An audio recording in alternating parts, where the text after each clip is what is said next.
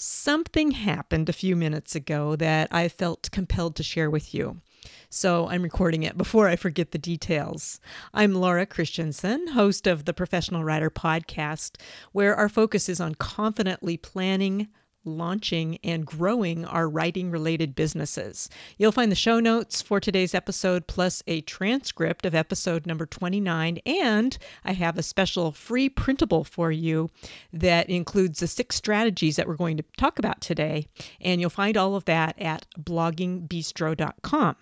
Okay, so I said I had something I felt compelled to share with you.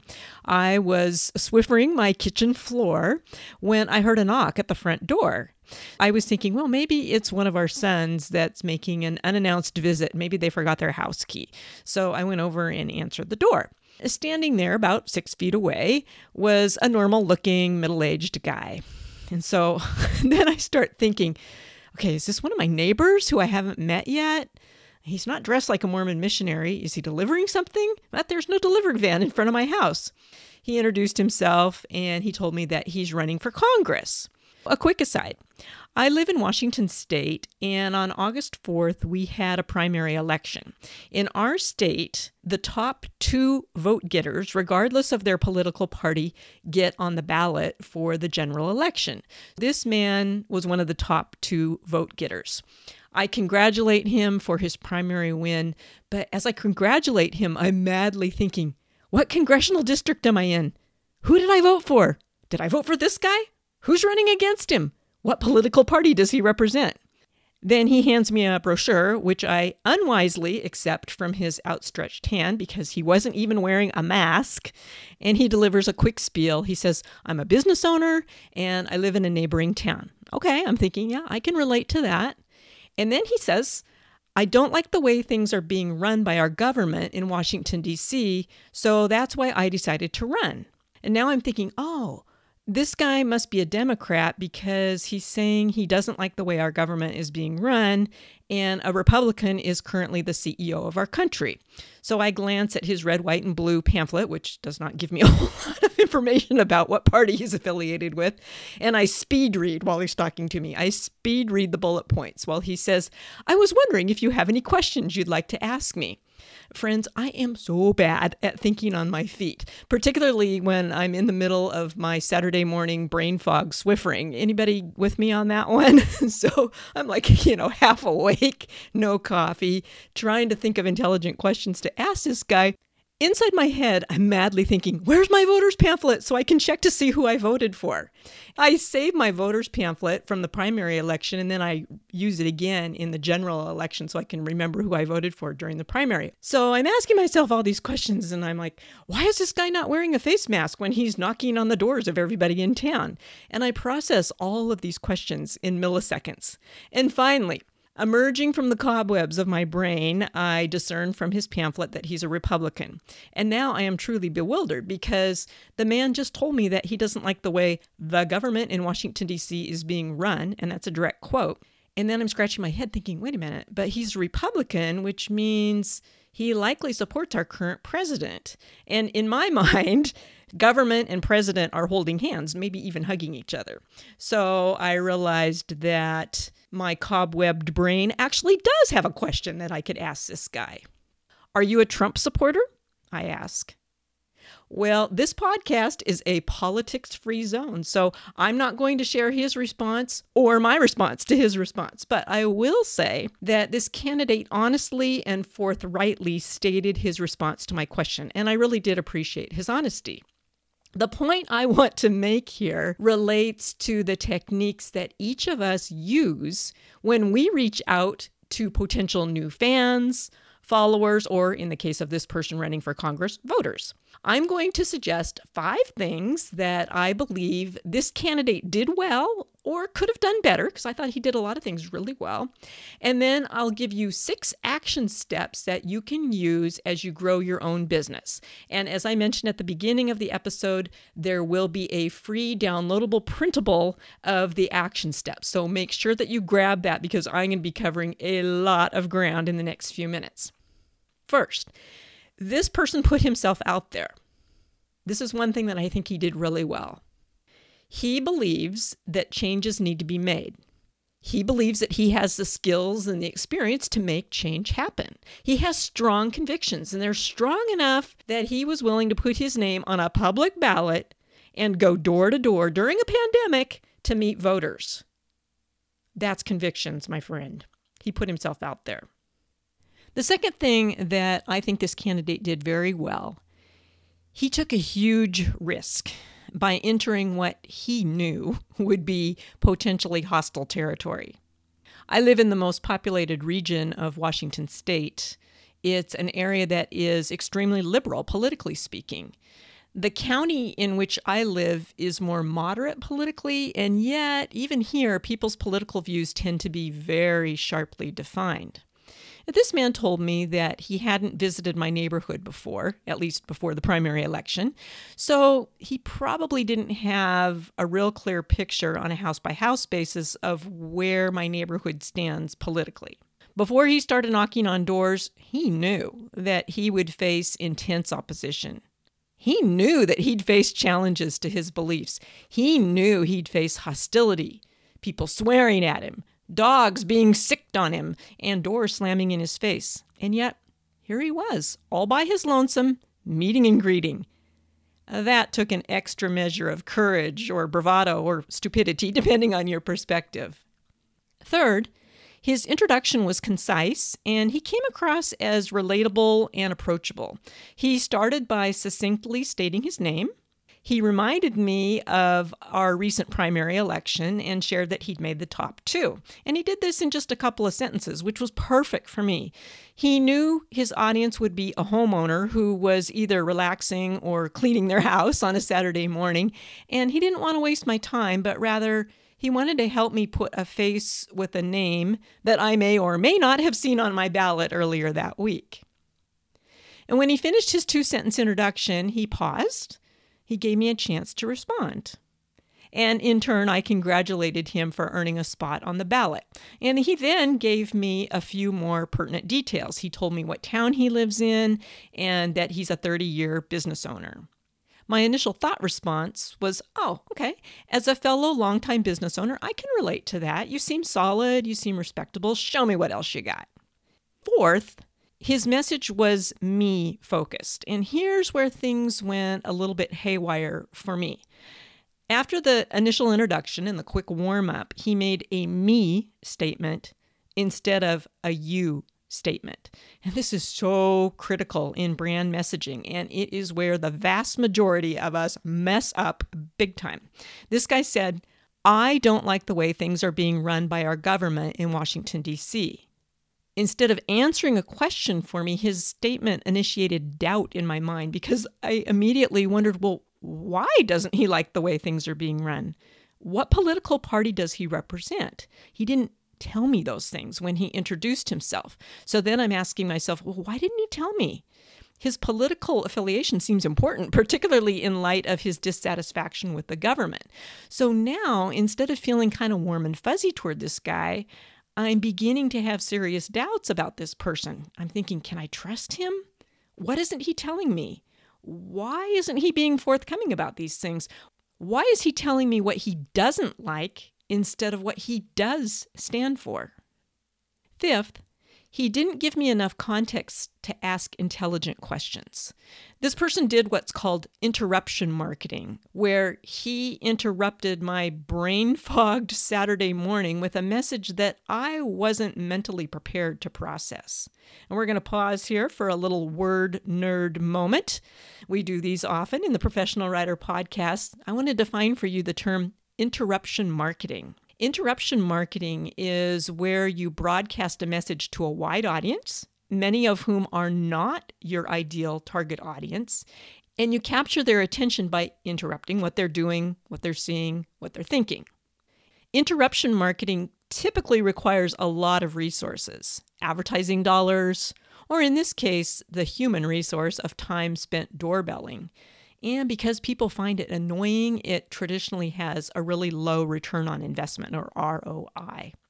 Because his brand message was me focused instead of you focused, when he paused and asked if I had any questions, My brain scrambled to come up with appropriate questions to ask him, and as a result, I got stuck in the weeds, and that was completely on me because I kept mentally asking myself, what political party does he represent? Why doesn't he like the way the government is being run? I needed to have those basic questions answered and to learn his stance on specific important issues in order to have a fruitful conversation with him. Because he didn't give me that basic information up front or very early on in his spiel, I lost trust in him. Let's apply this situation to the way that we do business. Like this candidate for Congress, all of us have strengths and weaknesses in the way that we reach out to our audience, particularly when it comes to reaching out to a cold audience, that is, people who've never heard of us. For the next few minutes, I want you to imagine that you're a candidate for office. Not necessarily political office, but you're trying to get voted in for the brand message that you represent. So imagine that you are going doorbelling in a neighborhood that might react with hostility to your message. Here are six strategies to help you plan your campaign. And this is the part where you can get the free printable of these questions. So go to the show notes at bloggingbistro.com and click the link that you'll find there to download the six strategies to help you plan your campaign when you're doorbelling in hostile territory.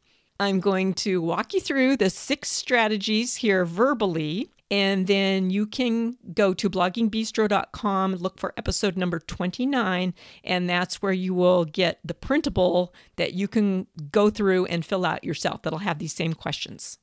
Strategy number one put yourself out there. What is the life transforming message that you feel convicted to share with a small slice of the world?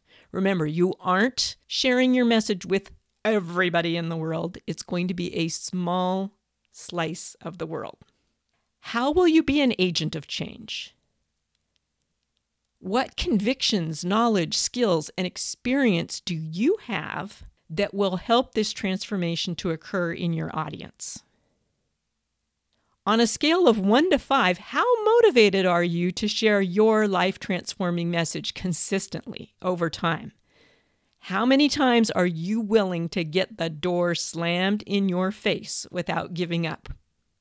In the free downloadable that I'm offering, I'm also going to include some related podcast episodes that you can go back and listen to that will give you more information about each one of these strategies. So, for strategy number one, put yourself out there you'll want to go back and listen to episode number three, which is titled Going All In. Strategy number two boldly enter hostile territory. I'm thinking here of uh, Star Trek boldly go where no one has gone before. Who do you most want to serve with your life transforming message? Who do you most want to serve? Who is your ideal audience, your ideal client, your ideal voter, your ideal customer, your ideal reader? Will other people fall into your net as well? Who comprises your secondary audience? So typically, most of us have a primary audience, which I would call our ideal target audience. And then we also have a secondary audience. Those are people that we don't market directly to, but who also will fall into our net. Take a close look at your life transforming message. So go back up to strategy number one that we just covered and look at that message that you wrote down. What parts of it are controversial? It may not be too controversial, but that's okay. If there is controversy in it, I want you to be able to identify that. What objections can you anticipate that people will have? What differing viewpoints, what counterattacks, or maybe even outright hostility can you anticipate with this message? How will you respond to each objection? How will you respond to viewpoints that are the direct opposite of your own? Because that will happen to you as you're developing your brand people will disagree with you and they will loudly let you know that they disagree with you. And so you need to be prepared to deal with those objections. On a scale of one to five, how convicted are you about staying on message, regardless of whether your message is something people want to hear, regardless of whether people will like you after hearing your message? Because it's not about you, it's about the message. And then finally, practice, practice, practice. Practice it out loud, practice it with friends, practice it with enemies. Practice honestly and boldly stating your message. Some related episodes that go along with strategy number two, which is boldly enter hostile territory. You'll want to listen to episode number five Is a B minus launch good enough? And also episode number 23 dealing with rants, ridicule, and crushing criticism. That's one of my favorite episodes to date, episode 23. Strategy number three introduce yourself concisely in a relatable manner. Review the places, both online and offline, where you typically introduce yourself to the cold audience. And remember, a cold audience is people who are not acquainted with you. They probably never heard of you before.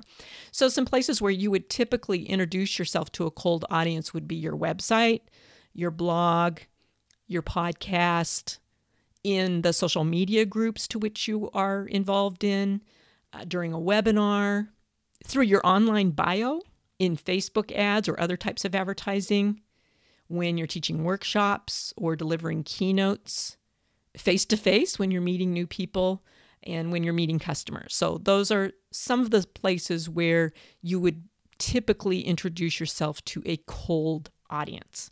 On a scale of one to five, how effectively do you convey who you are and how you help or how you serve your audience? Particularly when you're introducing yourself to a cold audience. Remember, we're going doorbelling here. We're putting ourselves in the place of the candidate for Congress who came to my house, knocking on doors, ringing doorbells, and introducing ourselves to that cold audience. So try to continually envision yourself in that scenario as you work through these questions. So here's the kicker, and this is kind of depressing, but it is so, so true. Your audience is going to give you approximately two seconds of their time. Two seconds. I am not kidding about this. They literally will decide within two seconds whether they're with you or not. So, what I want you to do here for strategy number three, which is introduce yourself concisely in a relatable manner, is to write a two second introduction. Here's a little template for your two second introduction, which I also call a promise statement. This is the promise that you make to your ideal audience. Hi, my name is, fill in your name. I represent or I am, and here's where you just give a brief statement of kind of what you do. And then next you say, I help, and then tell who your audience is, your ideal audience. And then how do you help them? How do you serve them? And then finally, I help them to do what? So they can, and then fill in the blank with the result that your audience is going to achieve with your guidance. Strategy number four focus on meeting your audience's needs. To do this one, I would like you to open up your website and look at your homepage and review the welcome message that's on your homepage. And there's usually, there should be anyway, a short message from you near the top of your homepage that explains who you are and what you have to offer the people who are visiting your website. So look at that welcome message. Look at the words in that message. Does your message start with the sentence, Welcome to my website? If it does, axe that sentence immediately. Why? Because the phrase, Welcome to my website, is cliche. It's considered a throwaway sentence. It's on hundreds of thousands of websites, maybe millions of websites.